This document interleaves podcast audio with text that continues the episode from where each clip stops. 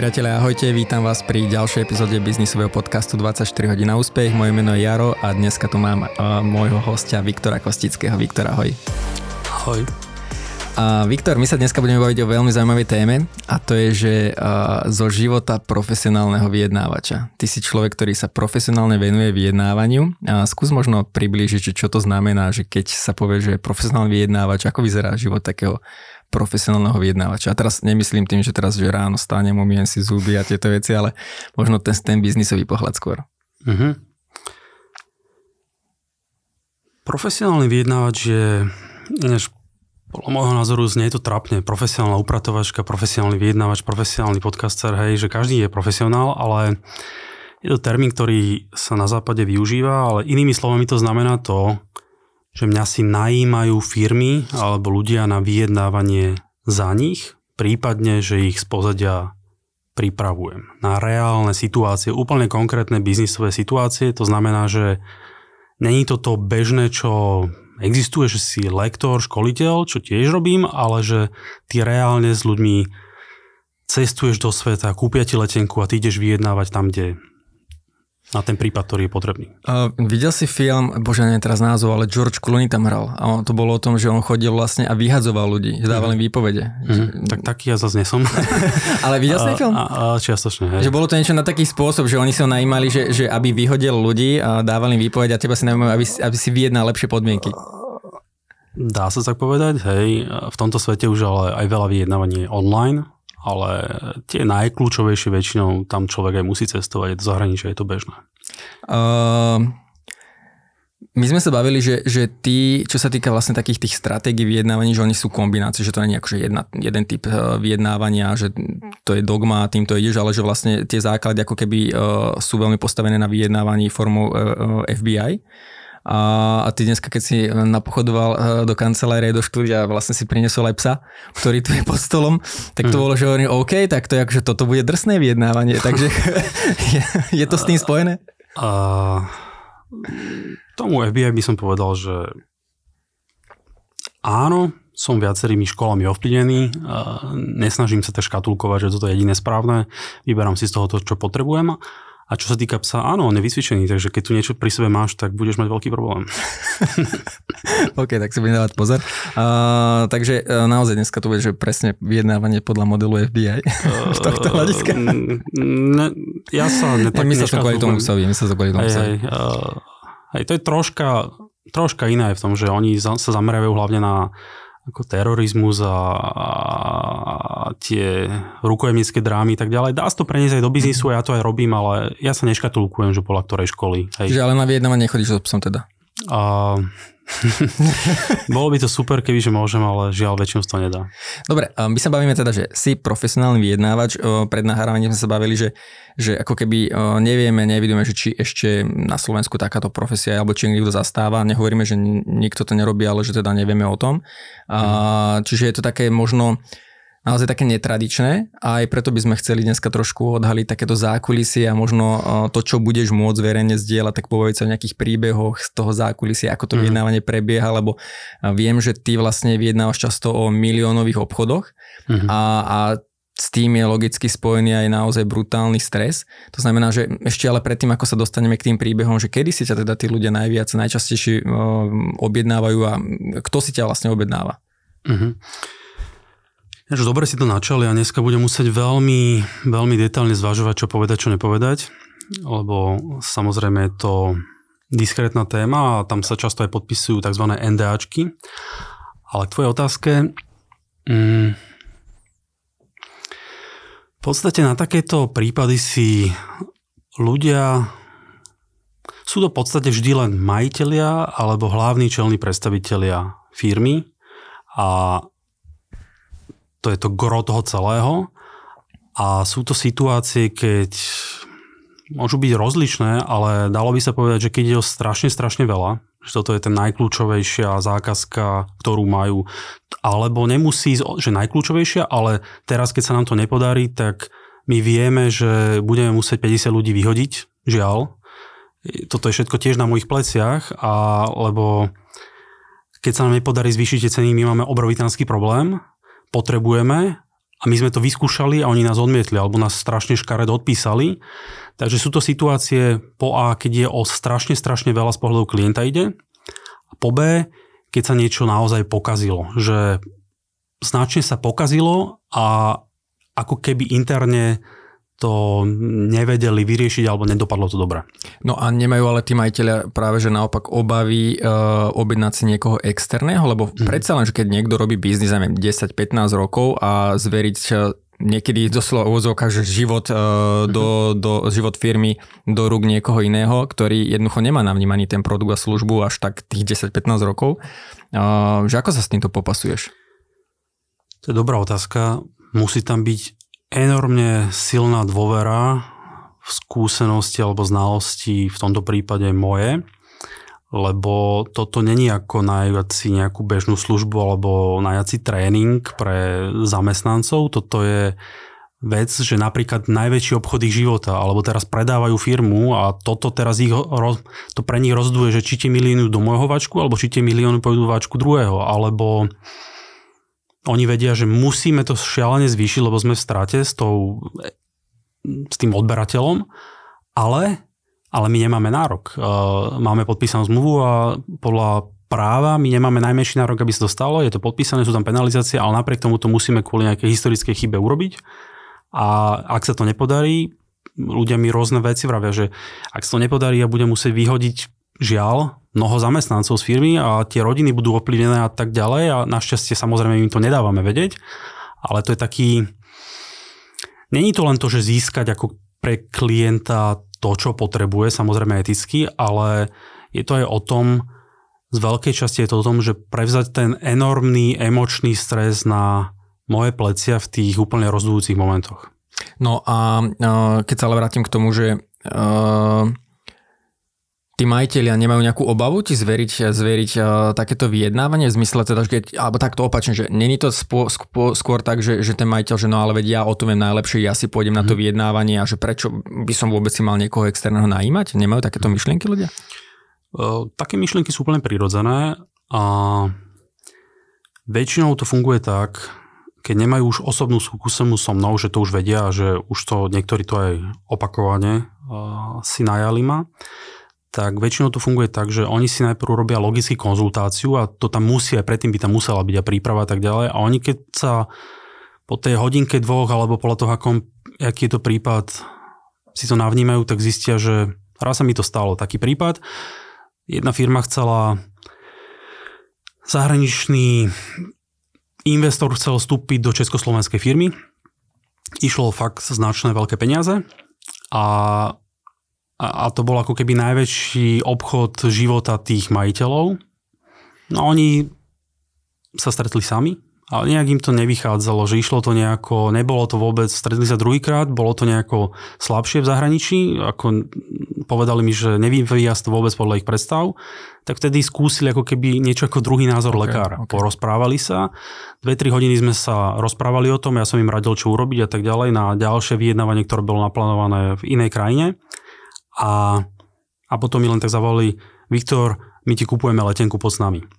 Hej, takže to je, ja nevravím, že ten človek je okamžite rozhodnutý, že to urobí, ale... Sa dopracuje k tomu niekedy. Dopracuje sa k tomu a bolo by nevhodné, aby, aby, člo, aby niekto povedal jasne, že bereme ťa, choď.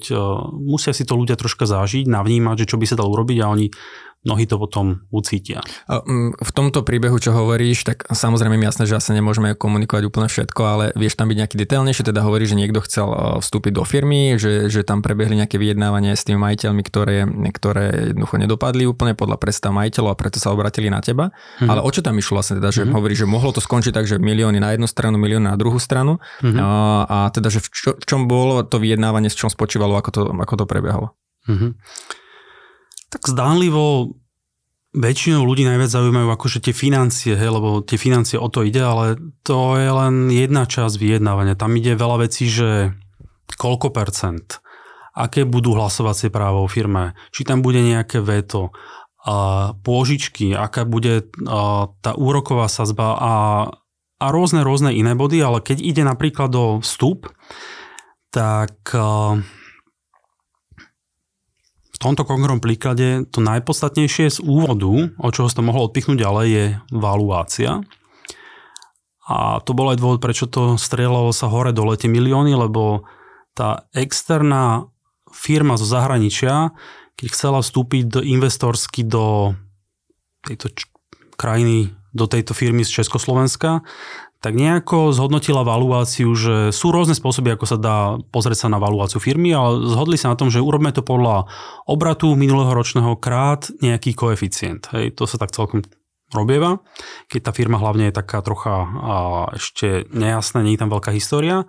A dospeli k nejakému číslu, ja nemôžem presné čísla komunikovať, ale povedzme, že dospeli k číslu, že valuácia revenue, obrad krát 4 ročný a to je hodnota ako keby firmy a na základe toho, toho teraz rátame, ale finálne to skončilo blízko 15.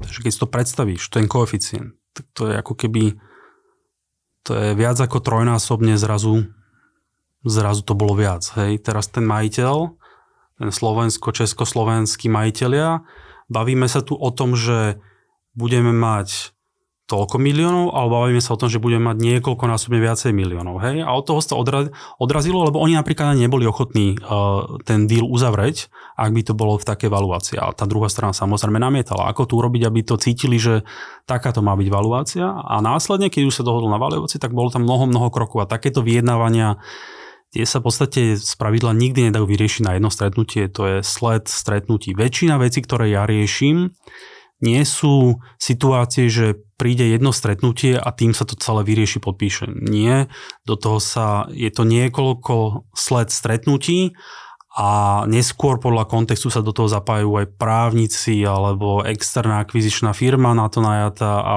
mm, je to značne komplikované. Napríklad ten, tento konkrétny prípad bol taký, že stretávali sme, oni sa stretávali dvakrát, ako som povedal, v inej krajine, potom potom som sa, a, raz som nemohol ísť, lebo to bolo veľmi ad hoc, a, išli bezo mňa, tam sa dohodla tá valuácia. Následne ďalšie stretnutie, kde som to už viedol celé ja. A, samozrejme ten investor skúšal rôzne veci ešte, ako to urobiť výhodnejšie. My sa stretli v ďalšej krajine a potom ešte bolo piaté stretnutie, kde sme to sfinalizovali v ďalšej krajine a to si predstavte tak, že na tom finálnom stretnutí bolo 10 ľudí v miestnosti. Hej. To si nepredstavujme, že jeden človek s jedným sa rozpráva a ideme sa dohodnúť. Dá sa aj tak, ale to bolo, že majiteľ, CEO, CFO druhej strany, z tej druhej krajiny, bohatá firma, najatý uh, ako keby poradca na akvizíciu, daniar, právnik, hej, šiesti oproti nám, na našej strane majiteľ a ja. Hej, a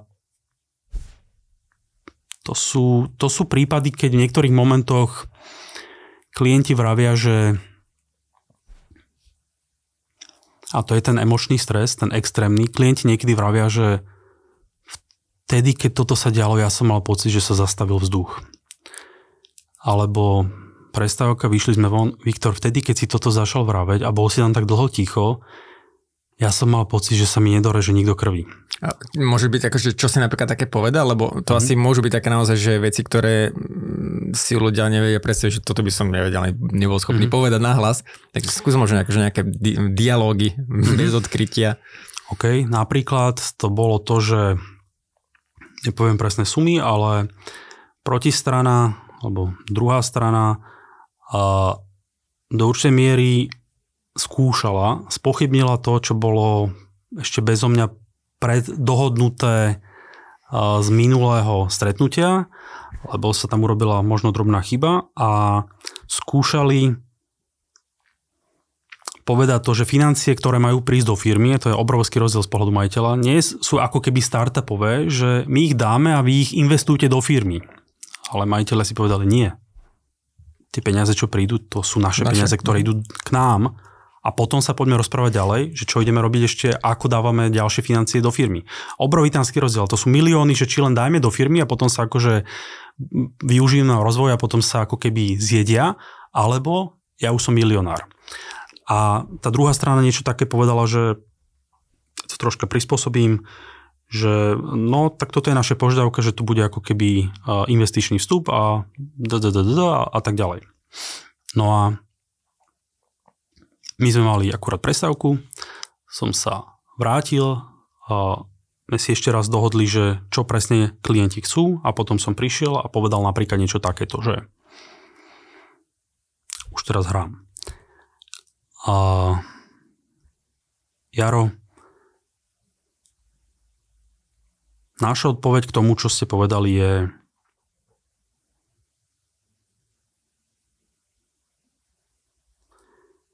pravdepodobne sa stalo nejaké veľké, ale obrovitánske nedorozumenie. A nám je to veľmi ľúto, veľmi ľúto, ale na základe toho, čo sme sa rozprávali na minulom stretnutí v tej krajine, v tom meste, Nepamätáme si, že by nejakým spôsobom bolo komunikované, že to má byť ako keby investorský vstup, že dáme to tak. My si pamätáme to iným spôsobom. No a teraz je veľmi veľká otázka, že čo ďalej, lebo my nesúhlasíme. A potom ticho iba? Ticho. Druhá strana bolo dlhé ticho. To bol napríklad moment, kedy mi klienti povedali, že nevedel, jeden z tých majiteľov povedal, že toto keď sa dialo, keď si takto začal, tak eh, že sa mi nešlo dorezať do krvi. Potom oni sa postavili, išli sa porozprávať mimo. Počkaj, postavili, akože teraz povedali aj, že akože... Že prepáč, ideme, že ideme musíme, to, musíme to ako keby rozobrať. Okay. Vrátili sa a povedali, že máte pravdu. Nevravalo sa to, akceptujeme.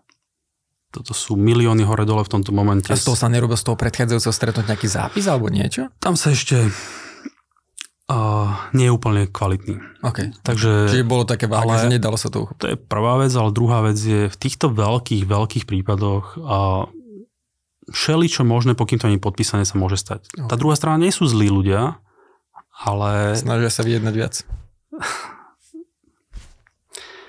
všetko sa môže stať a to znamená, že eh, to znamená, že je úplne normálne, keď ľudia majú pocit, že už niečo je dohodnuté, že ľudia to normálne ešte zase vyskúšajú, alebo niečo snažia sa zmeniť, alebo im nejaký poradca, v tom prípade, ja viem, že im to radil taký poradca externý, a skúšia sa, skúsia niečo urobiť. A z tvojich skúseností, akože áno, teraz to možno budem veľmi um, hádzať ľudí do jedného vreca, ale že z tvojich skúseností, keďže sa v tom vyjednávaní pohybuješ, ako by možno reagoval taký priemerný vyjednávač? Alebo možno ani nie vyjednávač, ale ten majiteľ firmy, alebo nemyslím v tomto prípade, ale bežne, keď bol postavený pred takúto situáciu, tak čo začne akože obhajovať, alebo začne vysvetľovať, alebo čo by sa dialo?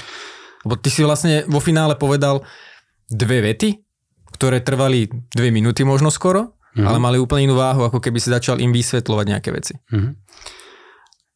Tak e, ľudia môžu rozličné veci povedať, ale, ale poviem príklad. A sami začnú ustupovať, mm, oni, myslia, oni to asi myslia vážne, tak urobme niečo, že niekde troška ustupme, ale aby sme my niečoho mali. Nie. Ja chcem získať presne to, čo chceme získať, čo mi klienti povedali. Ja ináč, v mojej profesii ja idem podľa nôd, ktoré mi dajú klienti, keď vidím, že sú aké také realistické. Keď ma klienti chcú výrazne náročnejší výsledok dosiahnuť, tak ja rešpektujem volu klienta, ja v tom poviem taký zvláštne, to poviem, ja som v podstate sluha toho, čo oni chcú. Ale ja im dávam a, ako keby rady, že ja to vidím takto, stále si to preberáme, ale, ale keď z nejakého dôvodu potrebujú veľmi radikálne zvýšiť ceny a už je to úplne na hrane a oni napriek tomu na tom trvajú, tak ja pokračujem ďalej. Ja sa zastavím až vtedy, keď klient bude spokojný s tým, že samozrejme ho konzultujem. No alebo ďalšiu vec, čo by ľudia v takej situácii mohli povedať, je, že, že no ak urobia ultimátum, no ak, ak to takto bude, tak my odchádzame. Môžu urobiť, neverím, že to nevíde, ale ultimáta väčšinou nie sú vhodné, lebo druhí sa môžu, ako keby môžu to ego nahnevať, že čo si to oni dovolujú, alebo e, veľmi záleží od toho, ako to povieme, že Napríklad na schvál som tam dal také slova. Pravdepodobne došlo k nejakému veľkému nedorozumeniu. Vidíš tú drámu, čo tam robím s tými pohľadmi, s tým tichom a tak ďalej, aby to na nich pôsobilo, že teraz to ide. A zároveň nepoviem, že nesúhlasíme. V tomto prípade mi dávalo strategický zmysel to dať ako keby na nedorozumenie a potom povedať, že nám je to veľmi ľúto, že toto musím teraz povedať. Na druhej strane my si nepamätáme, že by na poslednom stretnutí takéto niečo bolo. Nepovieš to hneď. Toto tak nebolo a to je urážka. Ty to povieš, ako, že, na nich. Ty neútočíš na tú že osobu. Popíšeš vlastne ako keby situáciu, že, alebo nejaký svoj pocit, ako to vidíš ty, než v tomto duchu? Áno, ale zároveň to ako keby tak aj... Cítil si tu trocha drámu tam, to napätie? No ja by som tam nemohol sedieť s tebou, ja by som sa zosral z toho. A to napätie tam bolo na schvál, pretože že aby druhá strana v tomto kontexte cítila, že, že my len tak ľahko neustúpime. Sú to veľmi, veľmi pocity. Zrazu odišli a povedali dobre. A takto len povedali, že niekoľko miliónov viac, dá sa povedať. Bo no, to vyzerá ako, že vo finále OK, že, že povedal si dve vety a zrazu to zmenilo celú situáciu, že to je veľmi jednoduché, ale uh, vo finále, že tie dve vety... To je mimoriadne dobre premyslené no. a presne napasované na ano. ten kontext, na celú tú situáciu, ako je naštudovaná a presne na ten správny moment. Ale mimochodom, toto vyjednávanie trvalo 4 hodiny riešili sa tam aj situácie, ktoré neboli doslova vyjednávacké, aj také organizačné, ale 4 hodiny to trvalo a tieto vyjednávania sú často dosť dlhé, keď je tam veľa ľudí zastúpených. A ja som len vyťahol jeden krátky moment, hej, ale napríklad toto bol taký moment, ktorý si trúfam povedať, že bol ten úplne najkľúčovejší, mm. že úplne znegovať Chápeme sa. A to je to, že, že vlastne musí to byť za, nejaká stratégia, nejako zapasované do, konce, e, do kontextu, lebo e, teraz na odľahčenie, že akože keby niekto túto stratégiu chcel použiť len tak samú o sebe, že ja neviem, prídeš do obchodu a budeš platiť, že predáčka ti povie, že za to, neviem, za ten nákup 10 eur a ty teraz sa odmočíš na 30 sekúnd, pravdepodobne muselo dojsť nejakému omilu. No asi by, som, asi by tá pani predavačka bola veľmi zmetená, ale... Aby hej, ťa aj ľudia za tebou žnali. Ale Hej, vo vyjednávaní sa všetko, všetko, profesionálne vyjednávaní sa absolútne všetko prispôsobuje danému kontextu, danej situácii, danej navnímanej situácii, presne podľa našej stratégii. Zdanlivo sa, sú to len slova a nejaké vyjadrenia, v skutočnosti tam ani jedna veta není naviac. Všetko je presne urobené tak, aby to vytvorilo ten dojem, ktorý ja potrebujem, aby to vytvorilo podľa našej stratégii, ktorú máme zvolenú. Dá sa povedať, že či viacej závisí záleží na tom, na tom, ako to povieš, ako na tých samotných slovách, alebo to sa nedá takto generalizovať? Je to kombinácia obidvoch. Nejde iba o to, čo vravíme, ide o to, čo ľudia cítia. Lebo kebyže presne to isté pokúsim sa zreplikovať tie slova, poviem, No pravdepodobne došlo k nejakému nedorozumeniu, lebo na poslednom meetingu sme si, toto sme nepamätali si, že by sa povedalo, že žiaľ musím vám povedať, že nesúhlasíme. Vidíš mm-hmm. ten obrovský mhm. rozdiel? Mm-hmm. To je šialený rozdiel, úplne extrémny. Takže to nemá nejakú váhu. Hej. Nejde len, ja, ja narábam s gradáciou, ja narábam s intonáciou, ja to je ako poézia, ja to vravím, že to je také ako keby tango, ja hra, ja tancujem s druhou stranou eticky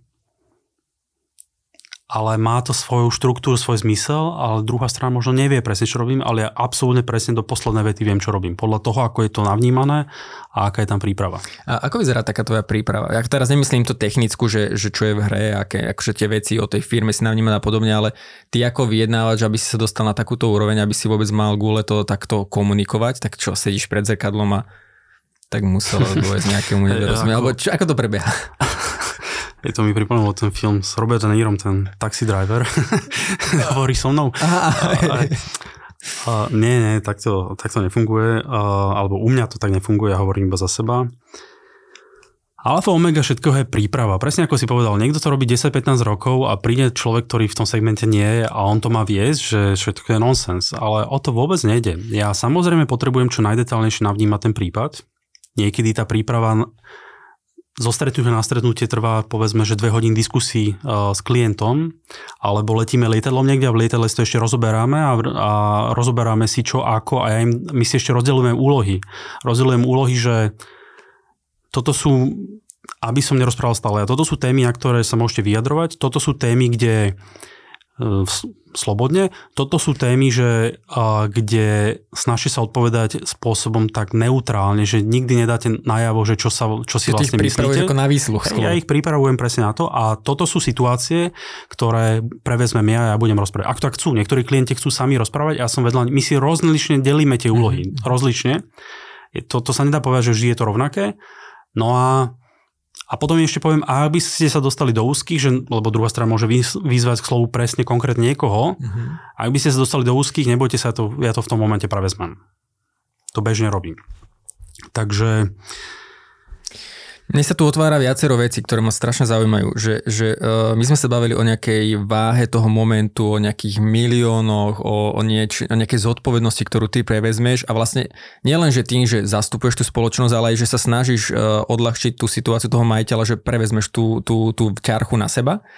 Uh, ako to ty dokážeš psychicky zvládať, lebo akože veľakrát, keď ľudia idú vyjednávať o menších sumách, o, o svojich produktoch, tak akože sú z toho hotoví a teraz ty vlastne naozaj, že tu, tu tvoj FBI pes ma tu oblizuje, uh, že, že vlastne ty tam prídeš a, a to musí byť strašne veľká zodpovednosť, aby si vlastne to vedel ustať, uh, hlavne v hlave. Hmm. Áno, je. Je to, to je všetko v hlave, je to mentálne. Je to mentálne, niekto má nejaké predispozície samozrejme. Ja som spätne, keď sa pozerám na svoj život, ja som introvert, dosť výrazný. Mm-hmm. Ja šetrím slovami. Mm-hmm.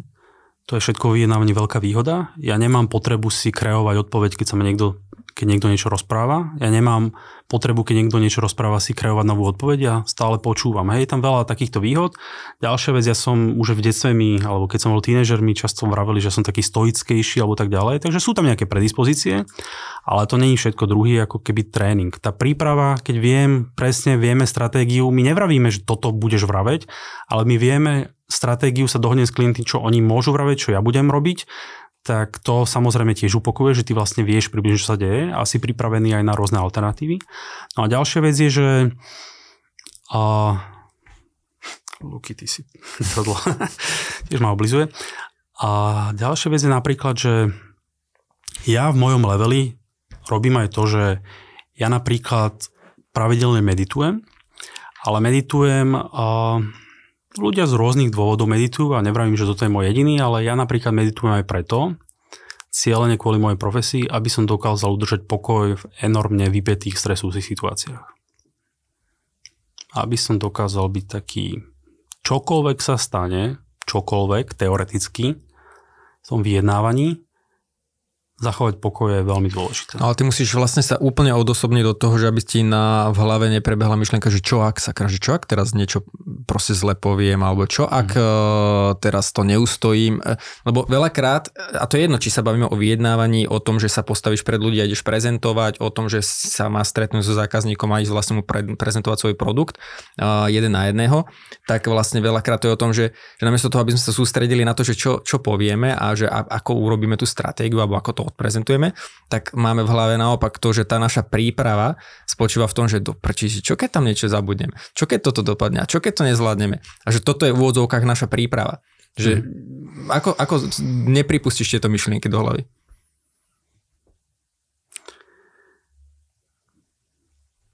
Ťažko sa mi na to odpovedá. A ja ani dokonca mám pocit, že mne sa to zdá byť ľahké, to, že sa pýtaš, ale pravdepodobne to asi nie je až také ľahké. Mm-hmm ale aj za to, že ja nemám potrebu rozprávať veci, len tak vykecávať sa, za to, že ja viem tie princípy, že čo povedať, čo nepovedať. Ja chápem behaviorálnu ekonómiu, ako do určitej miery funguje mozog. Ja viem, čo ľudí ako ovplyvňuje, tak nemám pocit, že to je niečo náročné, ale v skutočnosti to pravdepodobne veľmi náročné, ale samozrejme Jedna vec je teória, druhá je prax. Čím viacej častejšie človek bude v takýchto situáciách ako ja, tým viacej sa bude zlepšovať, zdá sa mu to byť už chcem to až tak povedať, že prírodzené, napriek tomu, že to není prírodzené. Uh-huh. Uh, dobre, a teraz keď sa bavíme o tom, že sú tie rôzne vyhrotené situácie, uh, emočne, napätie a podobne, mne sa tam otvárajú dve, dve veci, ktoré by som rád s tebou rozobral. Prvá vec je, že keď sa jedná o také, naozaj niekedy môže byť asi tá situácia taká, že ja neviem, ide sa skoro úvodzovka do hádky alebo nejaké zvýšený hlas a podobne, že dá sa uh, zachovať si dobrý vzťah a že po tom stretnutí si teraz podáte ruky a ste obidve strany spokojné, aj napriek tomu, že to stretnutie bolo vyhrotené a že tam padali možno veci, ktoré súviseli, ja neviem, teraz si vymyslím, že niekto na teba útočil a obviňoval a že naozaj do mm-hmm. extrému to zachádzalo, alebo Dá sa. Dá Lebo to môže narušiť ten vzťah, potom, že vieš, odídeš uh, z tej miestnosti, ak neviem, kto to hovoril, že, že v, na politickej scéne, že ste, ste vlastne na nejakej diskusnej relácii a tam proste je na teba úplne nakydať a hádate sa ako najväčší nepriatelia a potom skončí relácia, že no čo, kedy skočíme na kávu a podobne. Mm-hmm. A, a to mi príde už ale hrané. Hej, a dá sa a vlastne to je dokonca aj vítané a cieľ. Ja, a, ja nechcem páliť mosty v žiadnom prípade. Tá ten princíp vyjednávania to není ako keď vyjednávaš niečo na pláži s nejakým predajcom na Bali a raz v živote tam budeš jeden jediný krát v živote, ale skoro všetky situácie, ktoré ja zažívam, sú dlhodobé B2B obchody, kde ten vzťah je kľúčový. Takže cieľ je, aby druhá, a ja robím množstvo vecí preto, aby druhá strana sa cítila relatívne príjemne v nepríjemnej situácii. Ale áno, máš pravdu, sú situácie a zažívam, aj na to si ma najímajú klienti, že hlavne keď druhá strana má tzv. pozíciu moci, alebo myslia si, že ju majú, že sú silní, majú pocit, že sú kolos, majú pocit, že majú veľký výber, majú pocit, že jednoznačne uh, uh, zmluva je jasne napísaná a tak ďalej, tak vtedy často ľudia uh, vo vyjednávaní sa uchylujú k takým asertívnejšo, agresívnejším prejavom. Poviem napríklad jednu situáciu, ktorá je mhm. až taká extrémna, na čo si ma najala firma jedna. Jedna firma a, potrebovala zvýšiť ceny odberateľovi. Odberateľovi slovenský výrobca, ktorý má povedzme tržby, ja neviem, 10, 20, 30 miliónov a potreboval zvýšiť ceny výrobku, vyrábajú trocha pár výrobkov odberateľovi, ktorý je pre nich veľmi dôležitý, ale je to svet, kde sú relatívne ľahko nahraditeľní. No a oni potrebovali zvýšiť, nepoviem presne o koľko percent, ale nebolo to nič zásadné. Pár percent. No a ten druhá strana, profesionálny nákupca, urobil toto. Tak mi to bolo vysvetlené klientom, že preto si ma najali. Urobil toto. Oni prezentovali, že to zvýšenie cien na stretnutí a ten nákupca urobil, že to už je tá agresivita. Že Takže vy chcete zvýšiť ceny. Ja vám poviem, ako to bude. Máte dve možnosti. Dve. Jedna. Nezvyšujete ceny. Nie, nie. Dva. Končíte. Ja vás nepotrebujem. Vyberte si. Stretnutie skončilo. Vybavené. Vôbec niečo by som robil. Evidentne ani oni nevedeli, alebo toto už je extrém. Našťastie Našťastie toto není bežné vyjednávanie. Ľudia, aby a, nemali pocit, že, vieš, že ale to, vyjednávanie je mm, agresivita. Alebo nemyslím, že, že ono, ja som sa napríklad s tým párkrát stretol, a keď sme mali zákazníka ešte v predchádzajúcej práci a on to možno nepovedal takto, akože úplne, že vážne a tak, mm-hmm. nechcem nazvať agresívne, akože bolo to také, že tvrdo, tvrdo mm-hmm. povedané, ale priamo čiaro, ale často to bolo také, že OK, vy potrebujete zvýšiť ceny, akože sorry, na to mrzí, ale ja tie ceny musím mm-hmm. zachovať a ja si nájdem iného zadodávateľa, tu mám ďalších troch. To je bežné. A povedal to úplne taký, akože takým normálnym spôsobom, že sorry, mňa to mrzí. A neviem, či to bola stratégia, alebo jednoducho bol v tej pozícii, že nemôže zvyšovať ceny naozaj, lebo nemala to právo moc nejako to obhajiť. Mm-hmm. Ale akože s týmto sa myslím si, že veľa ľudí stretáva. Stretáva samozrejme. A ja som to vybral ako pikošku a zároveň prirodzene uh, moja profesia je taká, že ku mne prichádzajú také zvláštnejšie prípady logicky, lebo nikto nebude dávať relatívne veľa peňazí za to, čo si vedia sami vyriešiť. Takže ku mne prichádzajú nejaké buď prúsery, buď niečo, že to vôbec pokazilo, buď sa to je nejaký mega problém, alebo niečo príliš, príliš zásadné.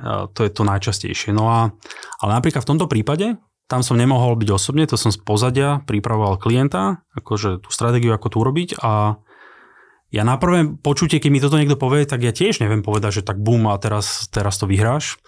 Ale ja to navnímavam situáciu. Každý kontext je iný a tam sme našli skulinku, alebo našiel som skulinku, ako to zasa otvoriť a ako to urobiť. A o tri týždne ten istý nákupca zvýšil tie ceny, ale dvojnásobne približne viac oproti tej prvotnej požiadavke. Ako to je možné? Asi neexistuje, že jedna zázračná veta, ktorú si je povedal, ale že možno približne nejakú. Nie, len ako sa do toho na novo dostať, to bola situácia taká, že ten výrobca dodával, dodával výrobky viaceré a dodával aj do tej istej firmy aj na inú sekciu, iné oddelenie, kde bol iný nákupca. Hej, ako keby komunikuje s viacerými nákupcami podľa toho, že do akej sekcie to majú delené. A v tej inej sekcii tam mali tovar, ktorý bol, s ktorým bol dodávateľ, pardon, odberateľ bol nechcem povedať, že spokojný, ale tam mali výrazne silnejšiu pozíciu, sú trocha ťažšie nahraditeľní a tam to robilo aj o niečo väčší obrad. No tak sme urobili, že interne, interne na to chod cez nich. Sredni sa s tým a povedz, že no mne sa tu stala taká veľmi zvláštna, nepríjemná vec, ako asi, samozrejme, že to asi není vaše, ale váš kolega na tom oddelení mi toto urobil napriek tomu, že my to musíme urobiť. Tu je jednoznačne opodstatnené a toto sa stalo tak v tom prípade mne je to strašne ľúto, ale my musíme potom tie zvýšiť ceny u vás. Hej, to v podstate to je na hlavu, hej, to nedáva zmysel. Ale my sme rozohrali hru, aby interne ten prišiel za ním, že si debil, ty mi ničíš môj biznis tu, že až takto sa s ním robí, že pre mňa je dôležitý, alebo ako tak dôležitý je ty, že ho takto ako zametá s ním, že to troška možno preháňaš. Čiže ty, vy ste nešli za ním tak, že, že v tomto konkrétnom príklade, že vieš, čo mohol by si pomôcť a prihovoriť sa, ale že OK, sorry, akože ty to odsereš vo finále, keď to preženiem. Alebo dalo teda by sa povedať, divízia. Dalo by sa povedať, ale nebyť akože agresívny. Videl si, už som bol taký zrazu taký, že je mi to ľúto a tak ďalej a nám to je naozaj ľúto. No a my sme rozohrali v tomto kontexte takú internú hru, že nech, nech sa v pozadí niečo stane a potom, keď sme na novo otvorili to stretnutie s tým daným nákupcom, tak uh, samozrejme nebolo to takéto jednoduché, tak už zrazu chcel komunikovať a, už, a už zrazu, už zrazu sa dalo vyjednať aj viacej. Toto je veľmi, veľmi špecifický prípad, ale moja úloha je hľadať čokoľvek. Zdanlivo zdánlivo neriešiteľné situácie, za mňou prídu klienti, toto je absolútne neriešiteľné, tam sa proste nedá nič urobiť, my sme skúsili a my nevieme, čo teraz robiť, ja len tak, že skúšam, že či náhodou, lebo je to pre nás dôležité. Ja nemôžem nikdy garantovať, ako to dopadne, to sa nedá. Každému poviem, ja to nemôžem garantovať. Ja ale viem, že dá sa vyriešiť situácie, aj ktoré sú zdánlivo neriešiteľné. Máme napríklad taký druhý príklad, to bol tiež podľa mňa zaujímavý prípad, ktorý sa naťahoval. Často sú moje prípady nie, že jedno, dve stretnutia, často sú, že trvajú 4, 5, 6 mesiacov, lebo ide o príliš veľa, záleží. A bol prípad, že jedna firma potrebovala zvýšiť ceny a odberateľovi, ale boli tam veľké problémy. Prvý problém bol, že Zmluva bola predlžená a nemali na to žiadny nárok. Boli tam aj penalizácie. Nemali na to žiadny nárok. Logicky ten druhý povie, že tak podpísali si to, čo chcete. Druhý problém, radikálne zvýšiť ceny. Nie, že o 1-2% radikálne. A ešte iné veci, nielen ceny, ale iné veci, historicky, ktoré boli e, minulosti zle nastavené. A ďalšia vec je, že ten odberateľ e, bol pre nich kľúčový, ktorý im tvoril viac ako polovicu tržieb. Kebyže im on odpadne, tak to znamená, že veľká časť firmy musí byť vyhodená. Ale musíme to zvýšiť, lebo stala sa nejaká chyba a zistili sme, že tam už to vôbec není nejaké ziskové. Hej. Mega prúser. Niekedy sa to stane. A to keď sa otvorilo, to bol internacionálny deal, ktorý sa vyjednal s rôznymi krajinami a potom šéfom, nákupcom, nákupcom, potom šéfom nákupného oddelenia v Európe a, tak ďalej a tak ďalej, tak uh, to bolo také, že oni sa ani nechceli stretnúť. Čo, o čom tu vravíte? Že čo, ste podpísali zmluvu. Potom keď sa aj stretli, logicky, potom keď sa, keď sa nejako stretli, tak len tak zo zvedavosti, že, že skôr som mal pocit, že, že boli len zvedaví, že a nechceli tomu veriť. A, a doslova aj, doslova, že ja vám neverím, to není možné, aby ste, toto sa stalo, však to, to není možné, aby sa to stalo. Na tretíkrát, keď videli, že to neprechádza, tak uh, pokúsili sa akože dať nejakú takú kostičku hodiť, tak my vám dokážeme pomôcť niečím smiešným? Nie. Pokračovalo, pokračovalo a nemôžem povedať presne to percento, ale to urobilo 100 tisíc na e, ročnej báze a to percento bolo veľmi výrazné, ktoré nakoniec dali a neprišla žiadna penalizácia. Ako je to možné? Toto je veľmi komplikovaný príbeh, kde trebalo ovplyvňovať rôzne strany a rôzne interne ľudí a tak ďalej, ale a moja odpoveď je, to je profesionálne vyjednávanie. Dajú sa urobiť veci teoreticky, ktoré sú aj nemožné. Možno nie úplne dokonalo, ale v podstate z môjho pohľadu nemuselo veľa ľudí byť vyhodených v tej firme. Ja mám pocit, že som urobil aj dobrú vec. Ja som pred chvíľkou hovoril, že ma zaujímajú také dve, dve veci ešte, ktoré by som chcel rozobrať a ty si teraz vlastne aj sa vrátil k tej druhej, a že akým veciam vlastne ty napríklad, keď si spomenieš, že si čelil, že, že, že takým tým dialogom nepríjemným, kedy, ak si pred chvíľkou povedal, že OK, tak sú dve možnosti, buď teda nebudete zvyšovať, alebo, alebo e, môžete odtiaľ to rovno odísť. Že, že aké, aké veci padajú na tých stretnutiach, s ktorými si musel už pracovať? Je to veľmi rozličné. Je to veľmi rozlišné a ľudia rôzne na druhej strane vyjednávajú, majú rôzne štýly. Niekto povie taký odpis, ale povie to milo, že no je nám ľúto, ale je tam penalizácia, takže uh, milý pokus, ale v žiadnom prípade. A niekto je taký agresívne to povie, alebo ak to mám nazvať, mimoriadne asertívne. Takže z môjho pohľadu, či to stane tak alebo tak, pre moje uši je to to isté. OK. Odosobniť sa od toho, lebo jeden z princípov vyjednávania je ten, že to, čo sa zdanlivo zdá, že vychádza von z druhej strany, je to tak, alebo je to, iba sa to javí byť tak. Moja úloha je to rozpoznať. rozpoznať a keď nájdem nejakú cestičku, tak dostať sa pod kožu tomu a sú rôzne techniky, ako rozrozprávať človeka, že povie viac, ako by sa, ako by možno bolo vhodné. A moja úloha, moja úloha je, ja to nemyslím zlom, ale moja úloha je byť trocha aj taký špion. Dokázať navnímať, čo sa tam deje a hľadať cestu, ako správne mm-hmm. ísť a získať informácie, ktoré vlastne druhý by ti nechcel dať, ale on ti ich dá, ale urobí ich dobrovoľne a, a rád. Takže... No ono mi to vychádzalo, že je to v prvom rade o zmanéžovaní seba samého. Napríklad ustať to ticho, dokázať povedať tie vety je to mimoriadne dôležité nebrať tie veci. Toto je také kliše, neber veci osobne, ale vo vyjednávaní to je doslova pravda. To, čo ľudia vo vyjednávaní vravia, a aj keď je to proti tebe, to, to z môjho hľadiska nič neznamená. Sú prípady, že ľudia to je fakt extrém, ku mne prichádzajú tie skôr extrémnejšie situácie. Sú prípady, že druhá strana môže byť aj vulgárna. Záleží veľmi aj v ktorom si segmente. Veľmi iné je potravinárstvo, veľmi iné je IT, veľmi iné je, je to a rozlišné. je krajina, z toho, v ktorej jednáš. Hej, je to veľmi iné, keď si na stavbe, ten construction, že tam sú tí odberať, dodávateľia, ktorí na stavbe sú tí rôzne, rôzne firmy a je úplne iné, keď jednáš s architektonickým štúdiom, kde je to také sofistikovanejšie, ale podstata je v podstate rovnaká a to, či niekto zvyšuje hlas, to, či niekto kričí, alebo to, či niekto je milý, ale robí... Moje uši sa snažia analyzovať, že OK, takto sa prejavuje, dobre, ja to potrebujem ako deeskalovať, ale zistiť, čo je za tým hlbšie viac. A keď sú takéto vypäté situácie, alebo možno aj také, že, že naozaj že vážne, vážne debaty, snažiť sa niekedy možno aj cieľene, že v rámci nejakej stratégie odľahčiť tú tému, že alebo nejaký akože zavtipkuješ, alebo ja neviem, niečo, aby sa trošku akože veci pohli? Áno, pamätám si taký jeden prípad.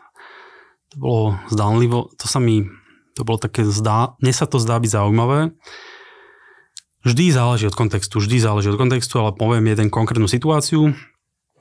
Bolo také medzinárodné vyjednávanie, kde som vycestoval letecky do inej krajiny aj s tými majiteľmi a na druhej strane bola protistrana. A rozprávali takým menej typickým jazykom, nebola to angličtina, nemčina, ale taký jazyk, ktorý je troška Nemôže byť konkrétny, ktorý... A nemôžem presne povedať. Bol nejaký jazyk, okay? Hej, uh, kde veľmi, veľmi je priam pravdepodobné, že nikto z nás, našich krajín nerozpráva tým jazykom. Hej. No a my sme uh, v tom vyjednávaní uh, bola nejaká požiadavka, bola nejaká protipožiadavka, niečo bolo povedané a oni si to išli analyzovať, lebo boli tam traja, štyria a teraz, že išli sa dohadovať a v takýchto situáciách, keď nie sú presne dohodnutí alebo nie, niekto nevedie, tak sa stane niekedy, že si zoberú pauzu a idú sa von porozprávať, lebo to bola taká vážna vec, čo padla na stôl. Ale oni to neurobili, lebo predpokladali, že taký ten zvláštny jazyk my nebudeme poznať. No a stalo sa to, že pred nami sa dohadovali v ich jazyku a rozprávali. Hej, a netuším vôbec, čo rozprávali, ale bolo zrejme, že na tú požiadavku reagovali, je to dobré, je to zlé a, a tak ďalej. No a ja som vtedy urobil takú vec v cudzom jazyku, ale teraz to poviem slovenčine, angličtine to prebiehalo, ja to poviem slovenčine, že počúvam, počúvam 10, 20, 30 sekúnd, ako sa dohadujú a bolo to také, že čo urobiť, čo nie. CFO s majiteľom, CEO a tak tam rozprávali sa. Ja zrazu len tak poviem, že ináč mimochodom asi by bolo dobré, aby som povedal aj, že ja rozprávam vašim jazykom. Že, že rozumel som vám. A oni vtedy totálne skameneli, lebo tam išlo strašne veľa, lebo tam išlo veľké prachy a oni, že úplne ticho bolo, že si sa zastavil sa vzduch. No a potom som to, samozrejme, cieľ bol, cieľ bol urobiť si z srandu, lebo toto bol také vyjednávanie, kde mi to sedelo. A ja, že no, I'm just kidding, no, robím si vás srandu a hodil som to na stranu a oni doslova som videl, ako z nich padol taký kameň, že fú, a potom sa začali smiať. A potom takéto vtipky sme v týchto vyjednávaniach tam rôzne robili, boli viaceré, to bol taký extrémnejší. Má to nejakú zásadnú výhodu? No, Chcel som ich trocha zneistiť, to je pravá vec, ale chcel som to tak šialene odľahčiť, lebo ja som tam bol nový medzi mnohými ľuďmi, ktorí sa poznali a, a mimochodom, keď sme sa stretli v ďalšej krajine potom v budúcnosti inej, tak uh, len tak na chodbe mi to ten majiteľ tej firmy vravel, že pozor teraz, čo budete rozprávať, lebo ja rozprávam po slovensky ja, a nemohol rozprávať po slovensky, hej, že už to bral ako vtip, len uh, v tom kontexte, v tom kontexte, ktoré bolo také priateľskejšie, ale išlo šialené prachy, tak uh, tam tam mi to dávalo vtedy zmysel. Ich tak troška rozhodiť a zároveň, že poďme si robiť srandičky. A potom som to využíval, že hej, niekedy hej, biznis, si sa, jednáme tu o miliónoch a ja viem, že ty ako majiteľ, že teraz rozprávaš, koľko miliónov dáš, nedáš, ale na druhej strane sa ten život je nejaký taký smutný, že čo, keď si, čo tak si urobiť nejaký z toho zábavu ja. a som to celé tak odľahčoval, aby to bola taká, ja, ja v mojej situácii, ja v mojej úlohe ja podľa stratégií, podľa toho, čo je, ja hrám nejakú rolu, ale ja to nerobím zlom. To znamená, že keď máte pocit, že Viktor Kostický zažili v nejakom vyjednávaní, že takto sa správa Viktor Kostický, inom vyjednávaní sa môže správať ináč. Kebyže nevidíte, nepočujete jeho hlas alebo nevidíte jeho tvár, môžete mať pocit, že to je iný človek.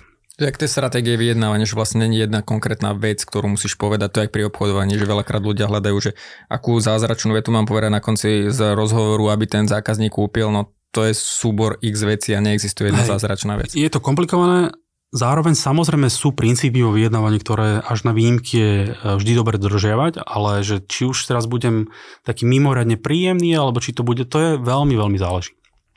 Uh, cie, snaží sa niekedy možno aj cieľene ľudí, či už vtipom alebo nejako, proste nejakým iným spôsobom, keď povedzme niekto tebe niečo ponúka, že trošku ich cieľene rozhodiť tých ľudí na druhej strane, alebo dáš nejaký tip, že akým spôsobom trošku, nechcem povedať, že, akože, že to zachádza do manipulácie, ale povedzme, aby si sa dozvedel viacej, lebo si predtým hovoril, že, že vieš ako keby ľudí rozrozprávať a, a často vlastne potom vie s tými informáciami lepšie pracovať. Máš nejaké tipy? Tých techník je veľa, veľa a to je o kombino... Ja vlastne, keď niečo dozviem sa nejakú informáciu, a keď zbadám, že toto je zaujímavé, tak ja potom idem z rôznych smerov, to validujem, čo je na tom pravdy. Lebo väčšinou ľudia, to je jedno zo základných pravidel vyjednávania, vo vyjednávaní väčšinou ľudia neveravia tak celkom pravdu.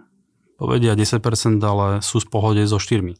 Povedia niečo, ale všetci ľudia to na svete robia a keď si niekto myslí, že to nerobí, tak musím povedať, že to iba jeho vlastný sebaobraz sa chce ochrániť, ale nie je to pravda. Samozrejme tá intenzita je rozlišná, ale tak to proste je. No a tých techník je veľa. Napríklad nemusíš len klásť otázky. Zdanlivo otázky sú dobré, hej, to rozpráva človeka, lenže vo vyjednávaní ľudia majú často tú bariéru, že keď mám niekto pýtať, tak ja by som nemal príliš odpovedať, lebo ako na súde, lebo niečo poviem. Takže mm-hmm. kuriózne otázky vo vyjednávaní často nie sú úplne dobré. Sú, ale musia mať, keď sa ťa spýtam 5-6 otázok o vyjednávaní, tak ty už začneš mať pocit, že ja som tu na spovedi, že on má tu skúma, že a to vlastne nevýhodné. Ja tam využívam také veci, že ja to nazývam otázky, neotázky. Ja vlastne, gramaticky to nie sú otázky a ľudia na nich vždy odpovedajú. Dáš napríklad štandardnú otázku, otvorenú, potom môžeš dať urobiť, uh, urobiť napríklad zvedavosť, to sa veľmi dobre robí cez tzv. zrkadlé, mirroring, ty niečo povieš a ja poviem, uh, ale to nám, to nám nevychádza. Ja poviem, nevychádza? A ľudia na to začnú, a majú tendenciu, že on je zvedavý, tak začnú ti viacej rozprávať o tom, že prečo im to nevychádza. Ďalšia otázka, neotázka, gramaticky to nie je otázka, je, že, že a urobíš tzv. popísanie situácie alebo popísanie emócií, že vyzerá to tak, že ako by, ako by pre vás toto bolo nejaké zásadné. To nie je otázka. A som ticho?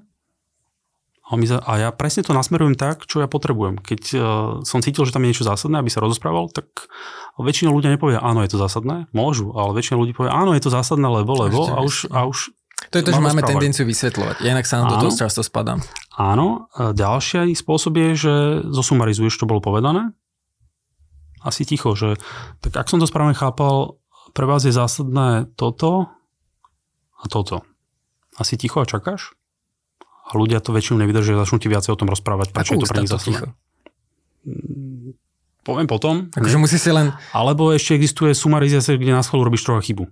Pravili ste, že uh, toto je zásadné a urobíš jemnú, drobnú chybu v nejakej časti a ľudia nedokážu tomu odolať, začnú ťa opravovať. Uh-huh. Ľudia to nevedia odolať, nepovedia ti, Ježiš, to ste zle počuli, ale, za, ale začnú ti to vysvetľovať. Zasa. To nie sú otázky, a keď kombinujem týchto, a ešte sú aj iné techniky, týchto veľa techník dokopy, že dáš otázku, dáš toto, dáš toto, dáš toto, dáš toto, tak celkovo vlastne ľudia mi odpovedajú, ale oni ani nevedia, že ja sa ich vlastne pýtam otázky, lebo to nie sú gramatické otázky. Ich mozog nemá pocit, že sú... rozprávanie, to je super. A ešte sú iné rôzne neverbálne veci, ktoré podporujú, aby ľudia rozprávali. A to ticho? Ako vydržať ticho? Hm pre mňa je to veľmi jednoduché, alebo veľmi. Pre mňa je to jednoduché, ja to tak nevnímam, ale viem, že veľa ľudí má s tichom veľký problém, lebo ticho vytvára tzv. produktívne napätie, majú pocit, že chcú niečo povedať. Tak keď na druhej strane sa stane, že ja som s profesionálnym vyjednávačom na druhej strane on to dokáže robiť, čo málo kto vie robiť a je ticho dlho, tak sú mentálne pomôcky, že začne si niečo písať. Hej, to predsmeruje svoju pozornosť a, a len čaká, čo sa stane.